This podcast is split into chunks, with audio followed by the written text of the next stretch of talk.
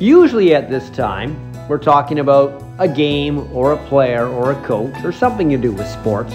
But since this is CKNW Kids' Fund Pledge Day, let's talk about something that's more befitting of the occasion. Let's talk about one of our grant recipient stories. Like George, who is 10 years old and has been diagnosed with autism spectrum disorder and global development delay. He's nonverbal. He communicates with gestures and vocalizations. And George has significant sensory processing challenges that affect his ability to emotionally regulate. He's highly dependent on his mother for all the activities of daily living.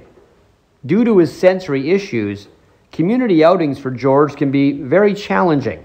Stores, for example, are often too loud or too crowded, and he becomes overwhelmed.